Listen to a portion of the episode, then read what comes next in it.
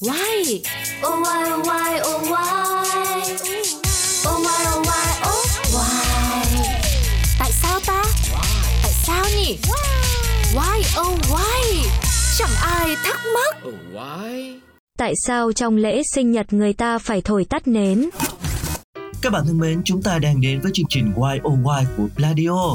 Không biết là có ai có sinh nhật trong tháng này không ạ? À? Bởi vì ngày hôm nay chúng ta sẽ giải thích một cái hiện tượng, một cái vấn đề nó liên quan đến ngày sinh nhật đó là trong những ngày sinh nhật thì mọi người bao giờ cũng thích ngồi quay quần với người thân bạn bè của mình xong rồi có một chiếc bánh kem xinh xinh nhỏ nhỏ đốt nến lên cầu nguyện sau đó thì thổi tắt nến nhưng mà tại sao trong lễ sinh nhật thì người ta phải thổi tắt nến thì ngày hôm nay chúng ta sẽ cùng giải thích nha thực ra thì tập tục này đã nảy sinh từ rất lâu ở nước Hy Lạp thời xưa. Trong thời Hy Lạp lúc đó thì người ta rất là sùng bái nữ thần mặt trăng là Artemis và mỗi năm đều phải kỷ niệm ngày sinh của bà.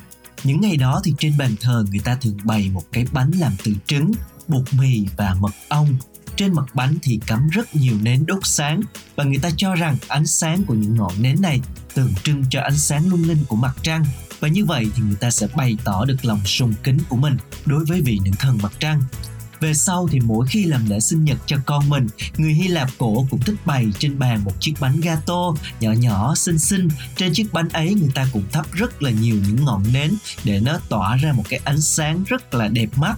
Rồi sau đó lại có thêm một cái động tác là thổi tắt các ngọn nến bởi vì người ta tin rằng trong các ngọn nến được thắp sáng đó sẽ có một cái sức mạnh thần bí nào đó và trong khi người được ăn mừng sinh nhật ôm ấp trong lòng cái ý nguyện và thổi tắt nến thì cái ý nguyện đó sẽ được thực hiện.